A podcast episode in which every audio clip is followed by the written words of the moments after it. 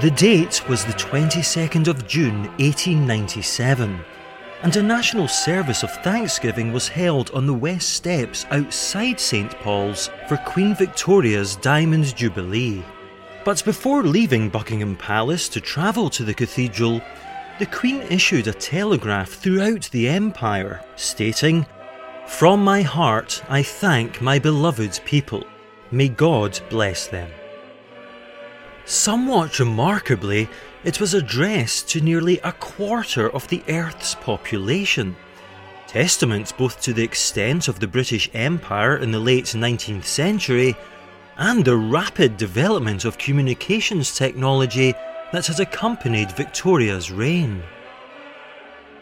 The procession carrying the monarch and her guests to Saint Paul's was seventeen carriages long and included members of her own royal family as well as others from around the world. Queen Victoria travelled in a carriage pulled by eight cream horses and was accompanied by her third daughter Helena, Princess Christian of Schleswig-Holstein and the Princess of Wales, later Queen Alexandra. Because Victoria was so frail, she remained in her carriage throughout the twenty-minute ceremony where the clergy joined her, surrounded by dignitaries and troops from around the empire. All of this was captured by the artist Andrew Carrick Gow in a memorable painting which hangs in the Guildhall Art Gallery, a short distance from where the event depicted took place. The ceremony itself saw the performance of a Te Deum, a Latin hymn traditionally sung on occasions of public rejoicing, as well as prayers, benediction, and a rendition of the Old Hundred.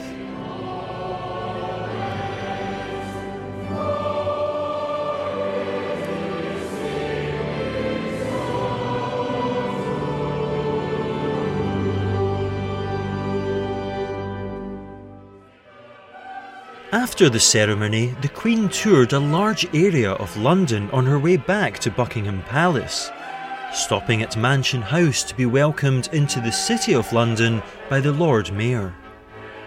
The day was extremely popular, with twenty-five thousand seats erected along the six-mile processional route. There were also special adjustments at Saint Paul's, which had audience seating constructed at the top of the west steps. In her journal, the Queen wrote, "No one ever, I believe, has met with such an ovation as was given to me passing through those six miles of streets. The cheering was quite deafening, and every face seemed to be filled with real joy. I was much moved and gratified."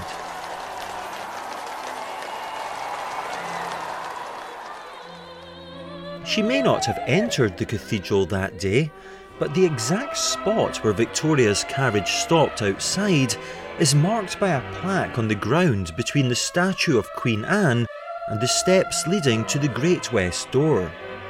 The lettering on the stone reads, "Here Queen Victoria returned thanks to Almighty God for the sixtieth anniversary of her accession, June twenty-second, A D eighteen ninety-seven.